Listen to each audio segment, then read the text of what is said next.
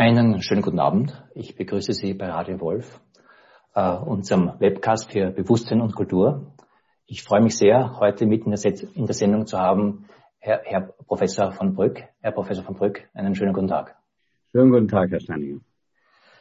Herr Professor von Brück, eigentlich muss man sich nicht vorstellen, äh, einer der bekanntesten Theologen, äh, Hochschulprofessoren für äh, äh Theologie, ich würde sagen auch Kultur, äh, Spezialist für internationale Kulturfragen, Mediationslehrer. Sie haben ein breites Feld an Expertise und Sie haben ein Manifest vorgelegt, äh, das ein Manifest ist, das ähm, auf unsere krisenhafte Zeit sich ausruft. Sie haben es ein interkulturelles ökologisches Manifest genannt. Spannend daran ist schon einmal die Titelergebung. Es ist ein interkulturelles ökologisches Manifest. Hier haben Sie zwei Themen miteinander verschränkt. Darf ich die erste Frage einfach so beginnen? Wieso die Verschränkung von interkulturell und ökologisch? Äh, was, was motiviert Sie zu Ihrem Manifest, das Sie hier geschrieben haben?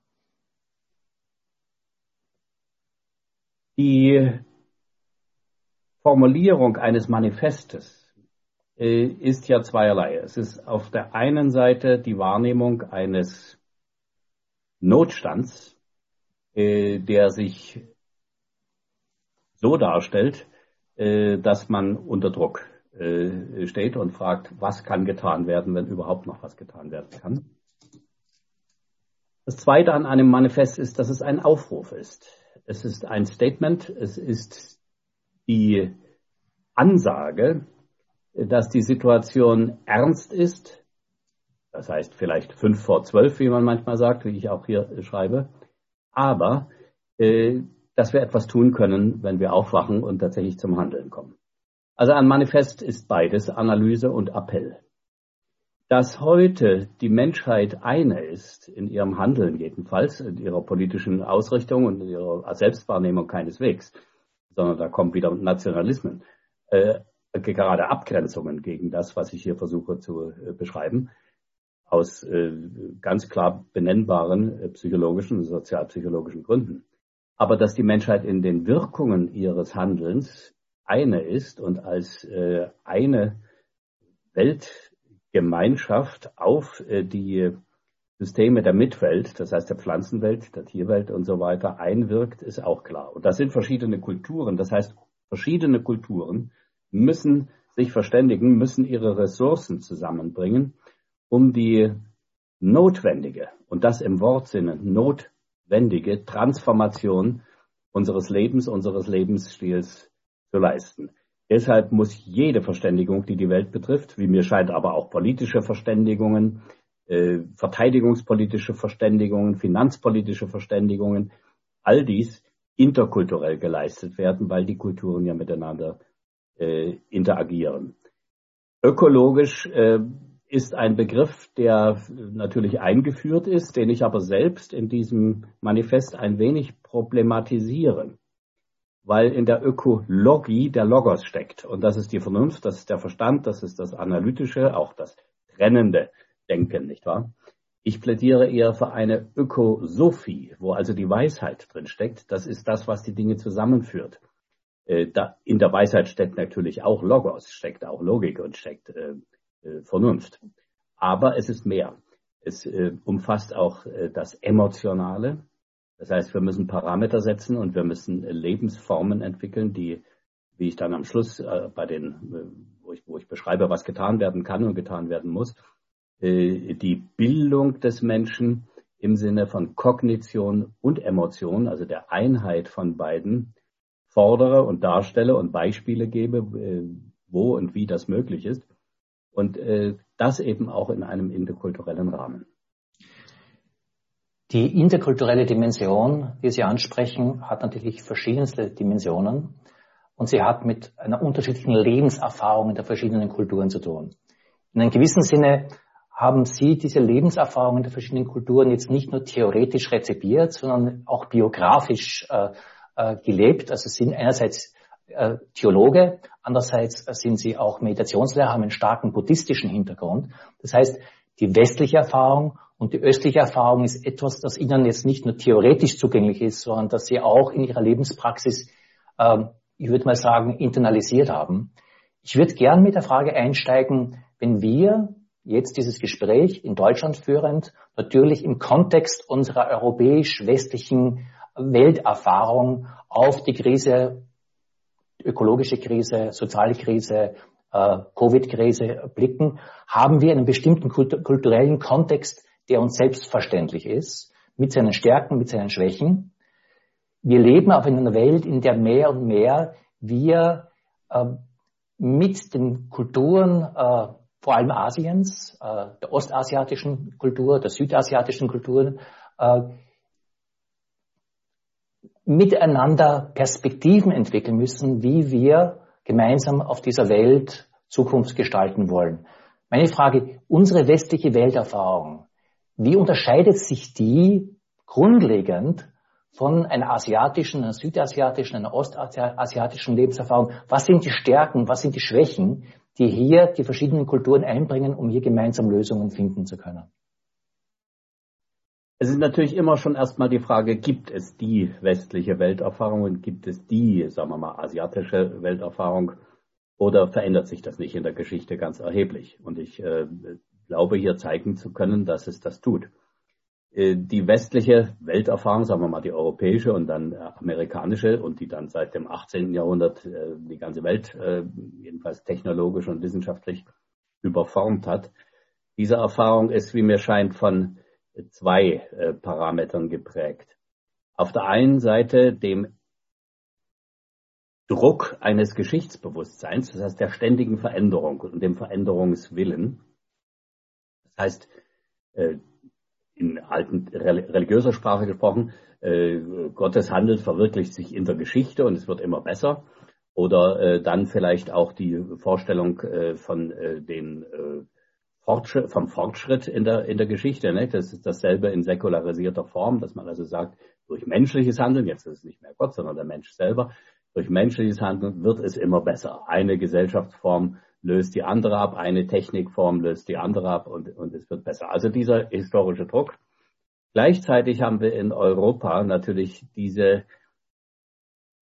man möchte schon fast sagen, unendliche Geschichte der Kriege und der Auseinandersetzungen in Kleinstaaten gehabt. Ähm, oder überhaupt erstmal Staatenbildung als Territorialstaaten, die dann einander bekriegen. Äh, seit äh, dem Römischen Reich äh, und dem Zerfall des Römischen Reiches ist das ja hier zu besichtigen. Die indische Erfahrung etwa, und ich muss jetzt hier wirklich zwischen den zwei großen asiatischen Kulturen unterscheiden, also Indien und China und den von China beeinflussten ostasiatischen Kulturen. Die indische Welt ist sehr stark geprägt vom zyklischen Denken. Also es kehrt alles wieder. Wir haben solche Vorstellungen natürlich auch in äh, Europa, aber sie sind nicht so prägend gewesen. Es kehrt alles wieder, man hat unendlich viel Zeit. Nicht wahr? Ich will Ihnen ein kurzes Beispiel geben. Ein Mythos, ich gehe nicht in die Details, ein Mythos äh, der indischen Kultur sagt, ja, wird ein, ähm, ein, ein Heiliger, ein Weiser fragt den höchsten Gott, Vishnu, äh, wie oft werde ich noch wiedergeboren? Und da sagt er, ja, na, so wie viele äh, Blätter hier am Baum sind. Ach, sagt er, so wenig. Ja, also man hat unendlich viel Zeit und man rechnet in Millionen, Milliarden Jahren von äh, Zeitzyklen. Äh, das ist ein ganz anderes Gefühl, Weltgefühl und Lebensgefühl.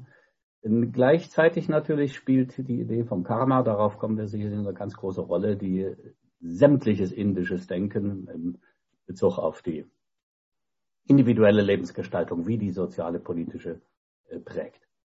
Äh, die chinesischen Kulturen wiederum äh, scheinen mir geprägt zu sein von dem, was wir vielleicht einen sehr frühen und sehr ja, in kosmischer Harmonie begründeten Pragmatismus nennen können.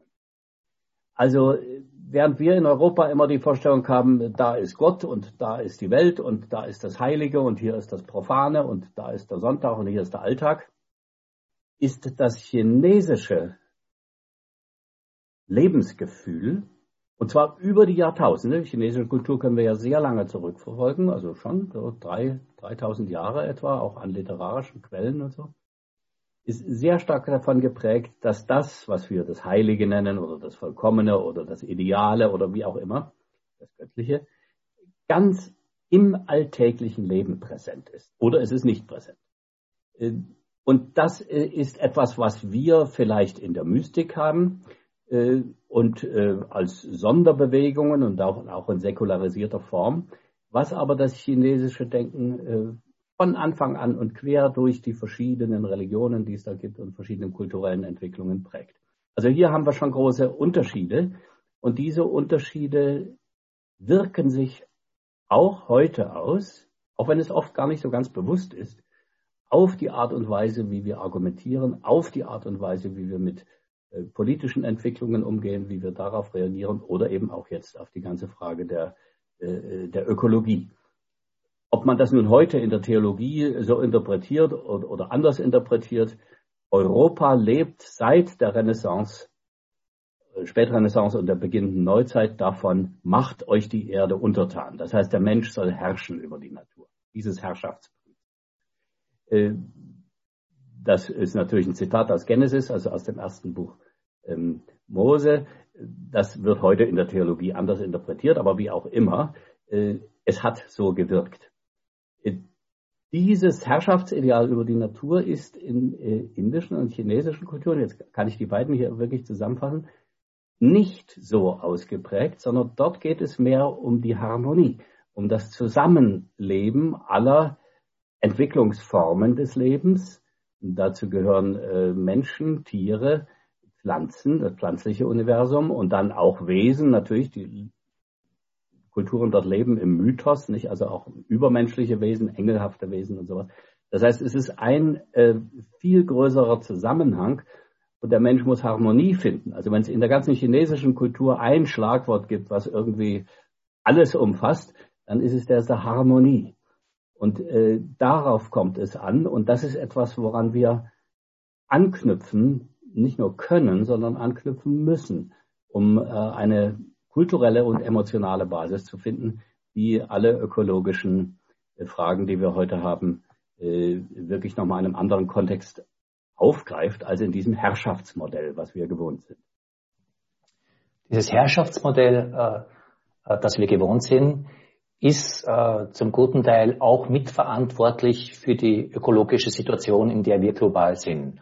Also unser, unsere westliche Kosmologie, ohne sie jetzt allein verantwortlich machen zu wollen, hat einen grundlegenden Beitrag zu unserer ökologischen Krisensituation beigetragen. Jetzt sind wir aber gleichzeitig auch in einer Weltsituation, wo wir, man könnte sagen, nach 500 Jahren westlicher Dominanz an das Ende von etwas kommen, wo zumindest China als Kulturraum, aber in einem gewissen Sinn auch Indien als Kulturraum äh, als mehr und mehr gleichberechtigte Gesprächspartner in die internationale Arena eintreten.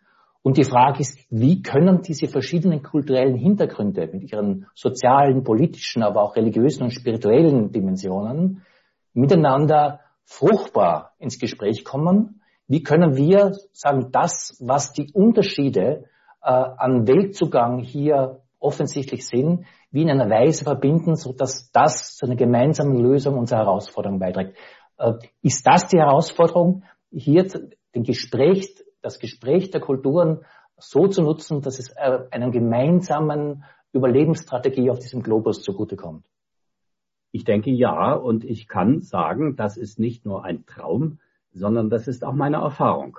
Ich habe also viele Jahre in Indien gelebt, mit Familie und als, äh, und als Dozent dort und habe dann meine Studien äh, weitergetrieben in, in, Indien, aber auch in Japan, in japanischen Klöstern. Sie sagten, ich bin Zen-Lehrer, habe das dort äh, gelernt, kenne mich also in diesen Situationen etwas aus. Und natürlich ähm, äh, ist es nochmal was anderes, wenn man da geboren ist und äh, in einer solchen Kultur native ist, als wenn man von außen dazu kommt. Aber meine Gespräche und meine Lebenspraxis in diesen verschiedenen Zusammenhängen hat mir gezeigt, es ist möglich zu kommunizieren und es ist tatsächlich möglich, voneinander zu lernen.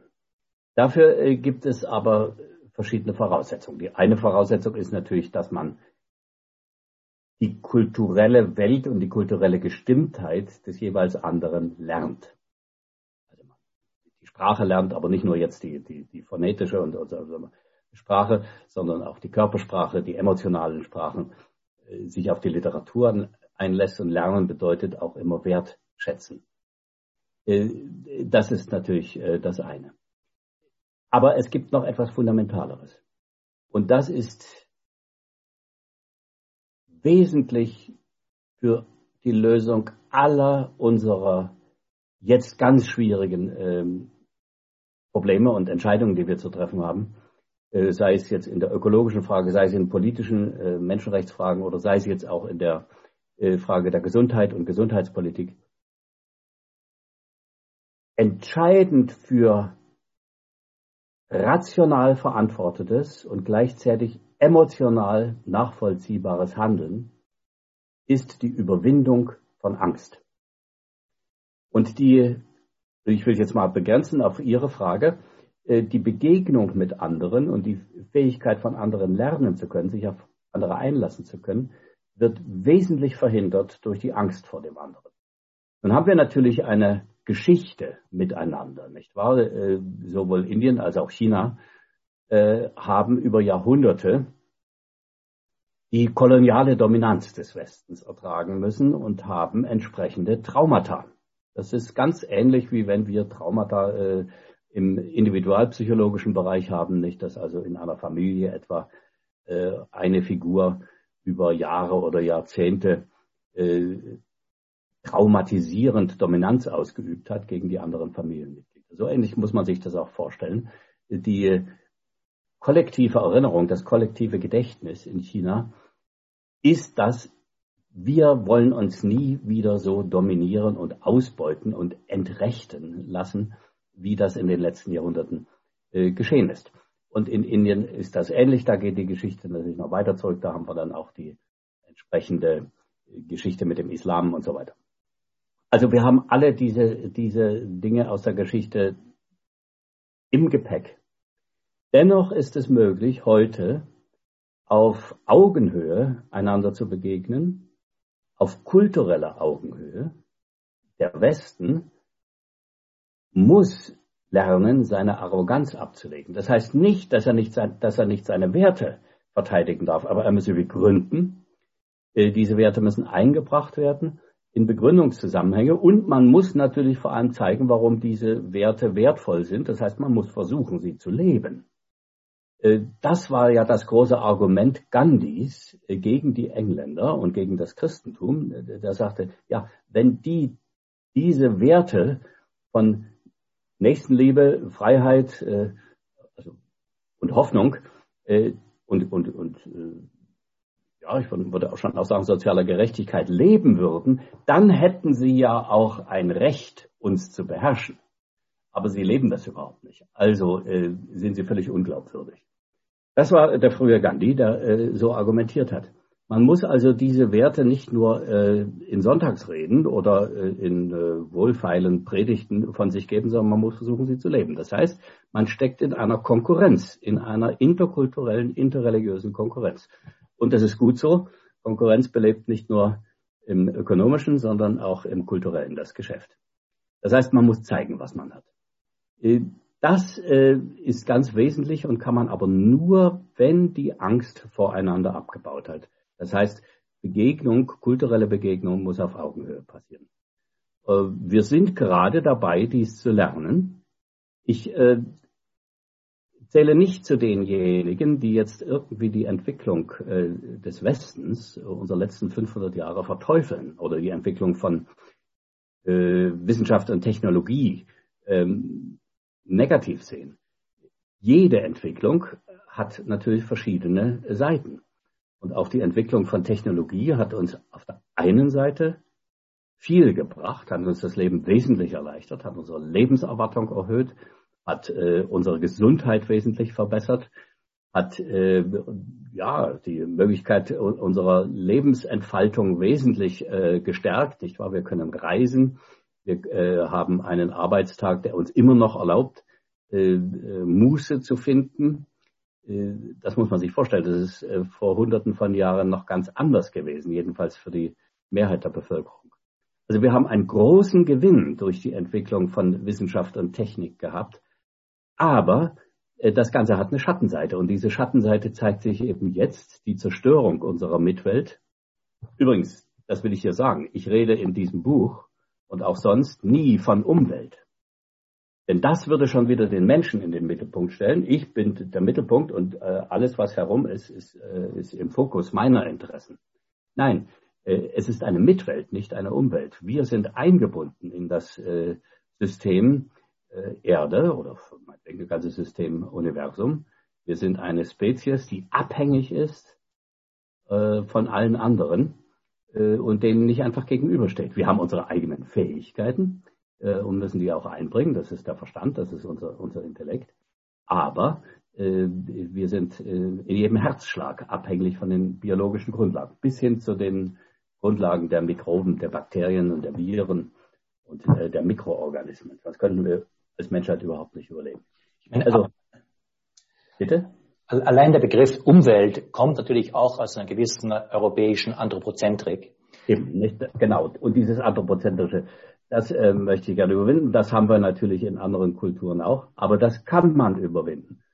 Und zwar, und das ist ja nun, ähm, ich will mal sagen, der, der Hauptgesichtspunkt oder der Hauptdrive meines Buches und meiner Lebenserfahrung, das geschieht nicht durch Drohung, nicht durch Angst, ich sprach schon darüber, äh, nicht durch den erhobenen Zeigefinger und ihr müsst und ihr müsst jetzt asketisch leben, sondern ganz im Gegenteil. Das geschieht dadurch, äh, dass ich zeige und versuche, ähm, entsprechende Lebensvorbilder darzustellen, dass ein anderes Leben, also das Gefühl von Mitwelt mit den Tieren, mit der Natur, äh, also pflanzlichen Natur und, und so weiter, kreative Impulse freisetzt, die ein qualitativ viel besseres Leben ermöglichen, als wir es jetzt haben. Nicht wahr? Wir brauchen ja nochmal in unserer Gesellschaft zu schauen. Wir haben zwar materiell äh, ziemlich viel, jedenfalls äh, ein großer Teil äh, der Bevölkerung. Ich will überhaupt nicht leugnen, dass wir nicht auch äh, arme Menschen haben, und zwar zunehmend und die Schere eben auseinandergeht. Aber aufs Ganze gesehen haben wir einen materiellen Wohlstand erreicht und auch äh, eine äh, Gesundheitssystem und so weiter, äh, was äh, bemerkenswert ist und so weiter. Aber auf der anderen Seite leiden Menschen. Sie sind, die, viele Menschen sind ja nicht glücklich. Ja? Die psychiatrischen Erkrankungen nehmen zu. Die äh, psychosomatischen Erkrankungen haben in einem Maße zugenommen, wie wir das nie für möglich gehalten hätten. Die Vereinzelung des Menschen nimmt zu.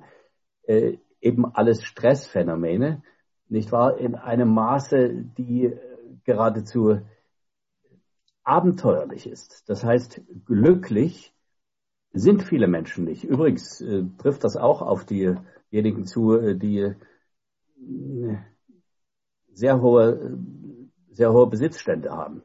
Äh, Glück hängt nicht daran, dass ich quantitativ viel habe. Und das zu erkennen und zu lernen, ich kann durch einen anderen Lebensstil, der gleichzeitig ökosophisch, oder ich sage jetzt mal, damit die Hörer das nicht durcheinander bringen, ökologisch verantworteter ist, viel besser leben, viel angenehmer leben, viel schöner leben.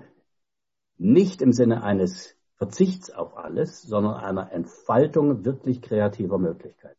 Gibt es hier aus Ihrer Sicht von der anderen kulturellen Lebenserfahrung äh, des indischen Kulturkreises, des chinesischen Kulturkreises und auch daraus resultierend aus der anderen Kosmologie einfach Erfahrungswerte und äh, äh, Lektionen, die für uns mit unseren unterschiedlichen westlichen Hintergründen äh, wichtig sind, hier mit einzubeziehen. Nicht eben um das, was der westliche Hintergrund ist, zu verdammen, aber um hier einfach äh, eine Synthese oder eine Integration von verschiedenen Weltwahrnehmungen äh, zusammenzubringen. Gibt es hier äh, einfach entscheidende Dimensionen, wo Sie sagen, da hat der indische Kulturkreis, da hat der chinesische Kulturkreis Perspektiven entwickelt, die sind gerade in dieser Situation wichtig für uns.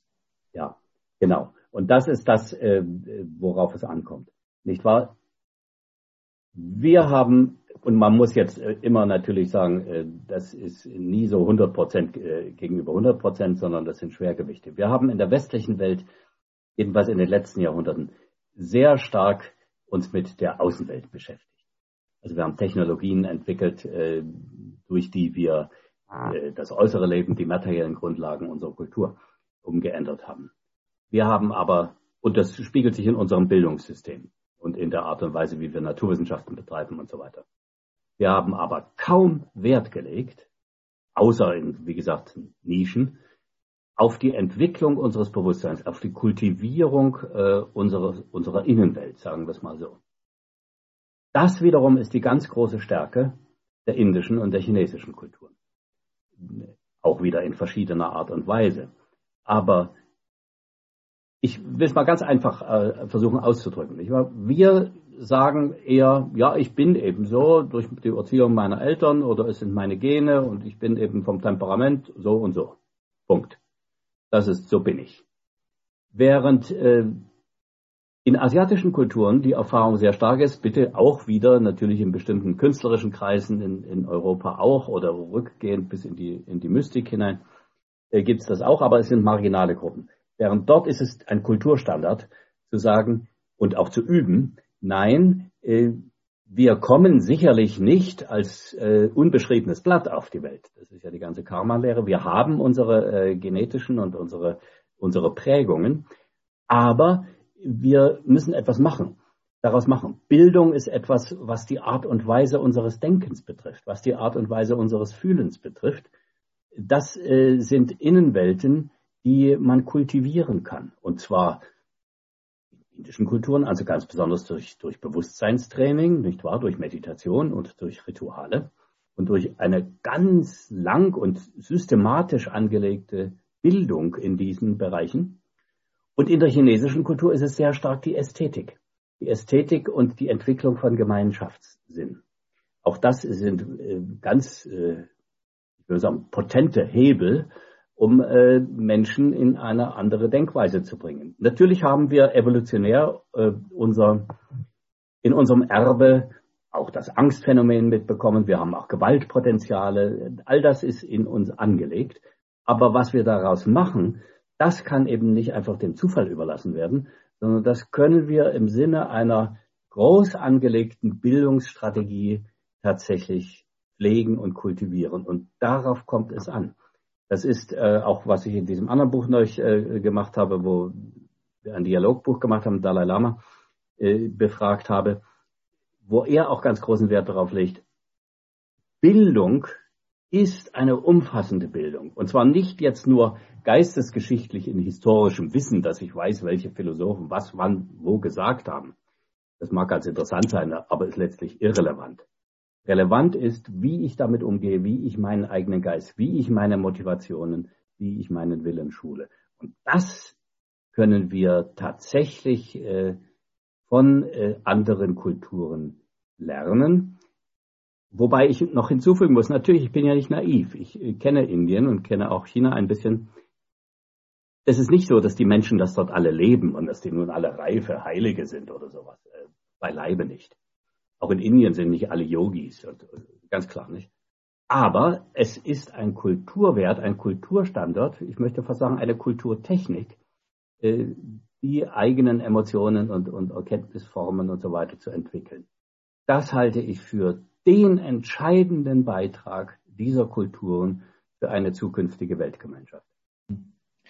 Ist es nicht so, dass einerseits äh, es eben auch die, diese Kultivierung des Inneren gibt, die einfach eine östliche äh, äh, Kulturform ist, die wir aus den Nischen im Westen nicht so entwickelt haben. Natürlich gibt es auch bei uns äh, mystische Traditionen, es gibt auch Psychotherapie, es gibt das, aber es gibt es nicht auf diesem kulturellen Niveau, äh, in dieser Breite und in dieser Tiefe, wie wir es in Indien und in China erfahren haben. Aber kann man nicht zusätzlich sagen, dass aufgrund diese anderen äh, Form äh, der Kultivierung von Gesellschaft auch eine andere Weltwahrnehmung von Subjekt, Objekt, Miteinander, äh, das Verhältnis von Natur, Mensch, von Mensch, Mensch Entwicklung ist, dass andere Perspektiven dort tragend geworden sind, die vielleicht auch für uns wichtig sind, als Perspektiven ernst genommen zu werden. Ja, äh, schauen Sie, das sind auch alles Dinge, in denen wir uns ganz gut verständigen können. Ich habe mich gerade in letzter Zeit wieder ein bisschen mehr mit äh, Philosophie des ähm, deutschen Idealismus beschäftigt. Äh, und ganz bestimmt mit Hegel und mit Hegels Phänomenologie des Geistes. Das ist so ein fundamentales Werk. Was Hegel philosophisch versucht, ist genau das, was Sie eben angesprochen haben. Und nicht nur Hegel, sondern auch Fichte und Schelling in ihrer jeweiligen Weise. Alles auch im Dialog und im Hintergrund mit dem großen Künstler, mit Goethe. Äh, was sie versuchen, ist, diese Subjekt-Objekt-Spaltung zu überwinden. Ich will jetzt nicht auf die Geschichte dieser Thematik eingehen, aber das versuchen die denkerisch, weil sie sagen, das funktioniert ja überhaupt nicht. Das, was wir heute in der Quantenphysik beschreiben, also dass wir sagen, der Beobachter ist selbst Teil des beobachtenden Systems und durch die Beobachtung äh, wird eigentlich erst die Realität geschaffen, die wir dann auch wahrnehmen. Also diese viel engere Verknüpfung äh, von Beobachtendem und Beobachtetem, also Subjekt und Objekt, die wird philosophisch und aus logischen Gründen äh, bereits, äh, versucht man also bereits da im äh, deutschen Idealismus aufzuheben. Das ist also kein uns völlig fremdes Denken, was da, was da ist. Ganz im Gegenteil. Aber das versucht man nun in Indien seit Jahrhunderten nicht nur denkerisch äh, zu lösen, sondern existenziell. Also in der Praxis, wie, wie wir es vorhin schon gesagt hatten, in der Praxis des Bewusstseinstrainings in der Bewusstseins, ja, der Kultivierung des Inneren äh, darzustellen. In dem Sinne, nicht wahr, äh, Gott und Welt oder, das Heilige und das äh, Profane oder das äh, Transzendente und das Immanente sind nicht zwei verschiedene Welten, sondern es sind zwei Betrachtungsweisen der einen, der einen Welt.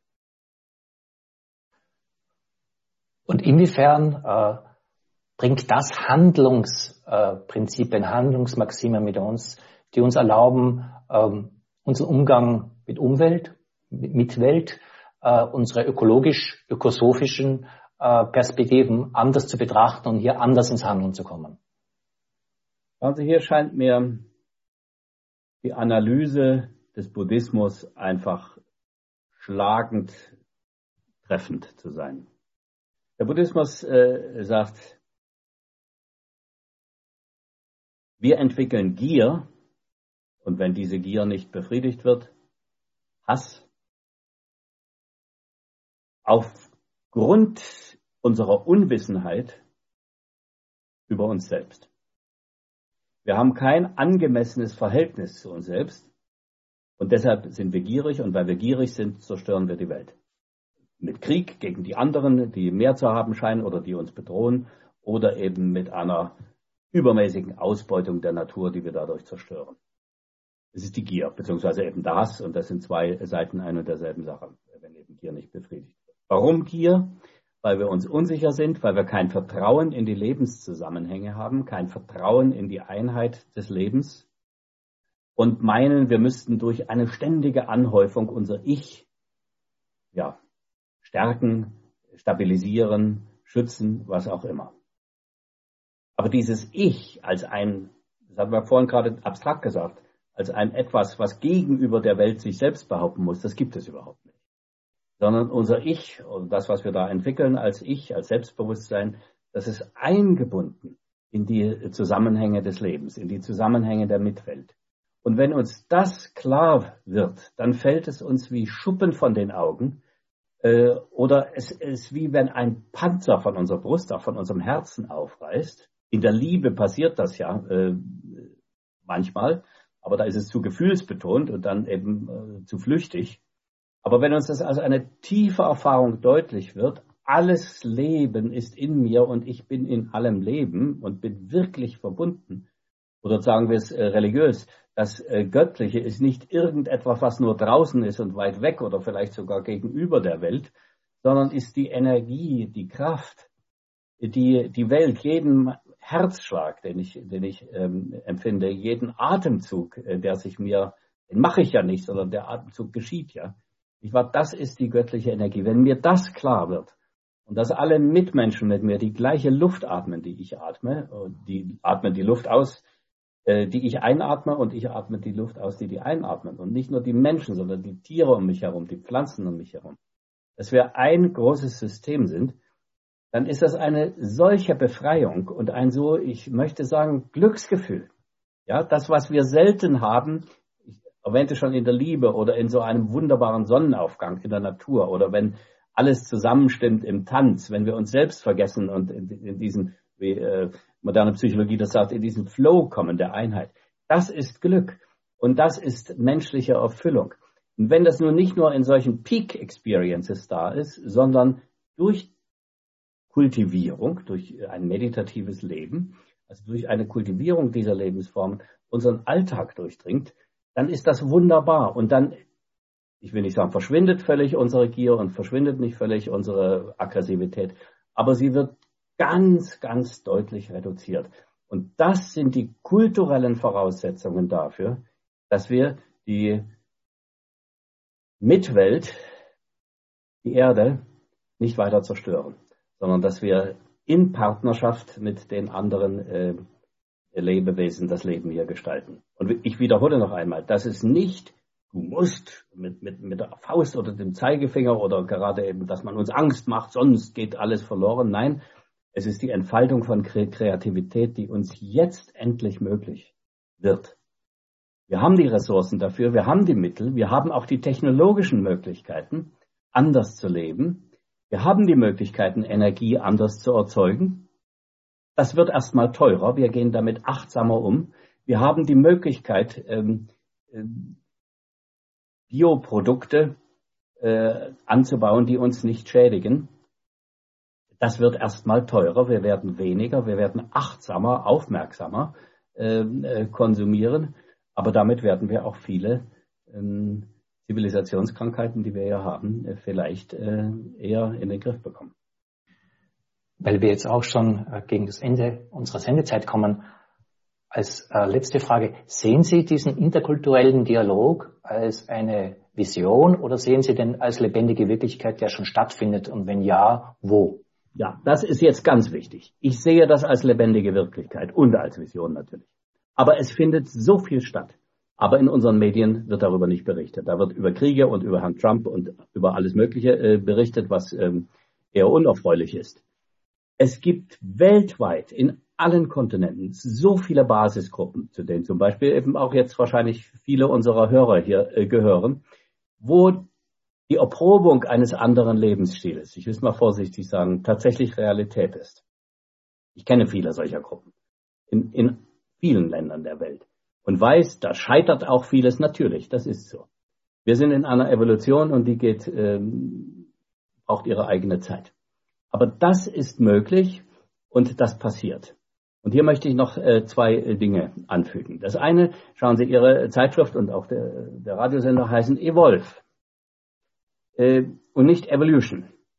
Wenn wir ein Nomen, ein Substantiv daraus machen, da ist schon wieder etwas Festes, darauf kann ich zeigen. Wenn ich beim Verbum bleibe, evolve, das ist, äh, es entwickelt sich, ja. Wir stehen in der Evolution, aber in, in der evolutionären Bewegung. Also es, it evolves, ja, in, in diesem Sinne. Es ist eine Bewegung, ein sich ständiges Verändern. Und dafür bereit zu sein, äh, das ist wunderbar und daran Anteil zu haben. Das ist der Sinn des Lebens. Wir stehen in der biologischen Evolution und in der kulturellen Evolution und beide sind äh, für uns heute nicht mehr einfach zu trennen. Und äh, die Menschheit hat die Chance, jetzt äh, einen großen Schritt nach vorn zu gehen. Ja, wir, wir, es ist nicht die Katastrophe, die uns bevorsteht, wobei, wenn man das Wort Katastrophe richtig liest, das ist ja griechisch und heißt ja also äh, tatsächlich die Katastrophe, die, die mögliche Umkehr der Dinge. Also wir, wir können einen großen Schritt weitermachen und das ist eine ganz große Chance und das ist eine, ein, ein Entwicklungsschritt für die Menschheit, äh, der jetzt ansteht. Und wir können ihn äh, leisten, wenn wir also gemeinsam das also tatsächlich äh, dem Sinne entwickeln, wie wir es gerade gesagt hatten. Und es passiert schon viel in dieser Richtung. Weiter, was ich sagen wollte, ist, äh, die Evolution der Menschheit hat sich über Jahrhunderttausende entwickelt. Und wir wissen nur über die letzten drei, viertausend Jahre etwas. Und äh, es ist eine ganz kleine Zeit, die wir als die historische, die geschichtliche Zeit überschauen. Und allein diese Zeit schon zeigt uns, boah, da sind ganz viele Entwicklungsschritte, da sind ganz viele Dinge möglich. Und das zeige ich in dem Buch. Ich zeige, wie auch in Europa, in Indien und in China in der Vergangenheit Veränderungen, Transformationen des Lebens tatsächlich möglich gewesen sind durch Veränderung des Bewusstseins. Und äh, das ist tatsächlich passiert. Die Geschichte ist nicht nur eine Geschichte aus, aus Irrtum und Gewalt, sondern auch aus äh, Mitmenschlichkeit und äh, Veränderungen äh, zum Guten. Und das passiert auch heute. Und ich halte es für ganz wichtig, dass zum Beispiel die Medien, äh, aber auch die Politik und, und der ganze Kulturbetrieb im, im weitesten Sinne diese positiven Aspekte, diese vielen Ansätze, die es gibt, äh, ja, bewusst machen, dass wir uns auf diese Weise eben viel mehr verbinden und verknüpfen können. Eine der wesentlichsten Aussagen meines Buches ist dies. Konkurrenz und Kooperation sind nicht Gegensätze, wie zum Beispiel äh, wir das manchmal denken, also wirtschaftlich, wir müssen eben, wir sind eben in äh, Konkurrenz und deshalb äh, können wir nicht ökologisch arbeiten, weil die anderen uns dann überflügeln und wir sind äh, weg vom Markt und so etwas. Nein, das Grundmuster des Lebens, des biologischen Lebens wie äh, auch des kulturellen Lebens, wie mir scheint, ist die Kooperation. Und innerhalb der Kooperation ist die Konkurrenz ein Mittel, diese Kooperation zusammen äh, vorwärts zu bringen.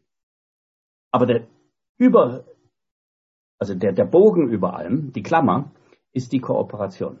Das kann man bei allen lebenden Systemen, bei allen Lebensentwicklungen äh, in, der, in der Biosphäre sehen. Und das in unserem Leben, auch in unserem gesellschaftlichen Leben, in der Art, wie wir die ökonomischen und die Finanzströme und so weiter organisieren, das abzubilden, das würde uns tatsächlich helfen, äh, aus dieser Verengung, aus dieser Reduzierung, in der wir jetzt leben, herauszukommen. Und ich mache einige ganz konkrete Vorschläge äh, für unser Leben, für die Politik, für, äh, für Wirtschaftsentwicklung, vor allem natürlich für die Bildungspolitik, weil ich mich da ein bisschen auskenne, wie man da weiterkommen kann unter dieser Prämisse Kooperation, auch zwischen den Kulturen, zwischen den Religionen, zwischen den Wissensdisziplinen und so weiter. Kooperation ist das Grundmodell, in dem dann auch, wie gesagt, eine äh, ausbalancierte Konkurrenz, bei der nicht ein Partner ausgeschaltet wird, denn dann wäre ja auch die Kooperation nicht mehr möglich, bei der also eine Konkurrenz äh, durchaus ein treibender Faktor sein kann. Sie haben es gerade angesprochen, Sie geben in Ihrem Buch auch sehr konkrete Handlungsperspektiven. Und wir haben natürlich in dem Gespräch nur einige wenige Aspekte dieses Manifests angesprochen. Äh, das äh, Buch ist herausgekommen im Karl Auer Verlag, äh, Interkulturelles ökologisches Manifest von Michael von Brück. Ähm, am Internet ist das Buch auch beziehbar. Gibt es auch eine Webseite für das Internet, wo man sich da ein bisschen schlau machen kann und mal rein, reinblicken kann? Oder ist am ich vermute, ich vermute, dass es auch online ist. Ich, ich weiß es nicht. Es ist, hat der Verlag sicherlich gemacht, dass man, dass man das machen kann. Aber das ist der Karl Alber Verlag, der gehört ja zum Herder Verlag, ist mehr der Wissenschaftsverlag. Aber äh, es, es müsste, müsste verfügbar sein. Aber wie gesagt, man kann es, äh, man, man sollte es lesen, weil ich versucht habe, nicht zu schwatzen, äh, sondern wenn es eben schon mal ein Manifest ist, also wirklich jeden Satz zu hämmern äh, damit es einprägsam ist. Und wenn es einprägsam sein soll, muss man es natürlich auch erst einmal verdauen. Das ist auch wirklich so gelungen. Herr von Brück, ich danke für das Gespräch. Danke Ihnen auch, Herr Steinegger, und grüße alle Zuhörer und möchte Mut machen, diese Transformation tatsächlich zu vollziehen. Es macht Freude.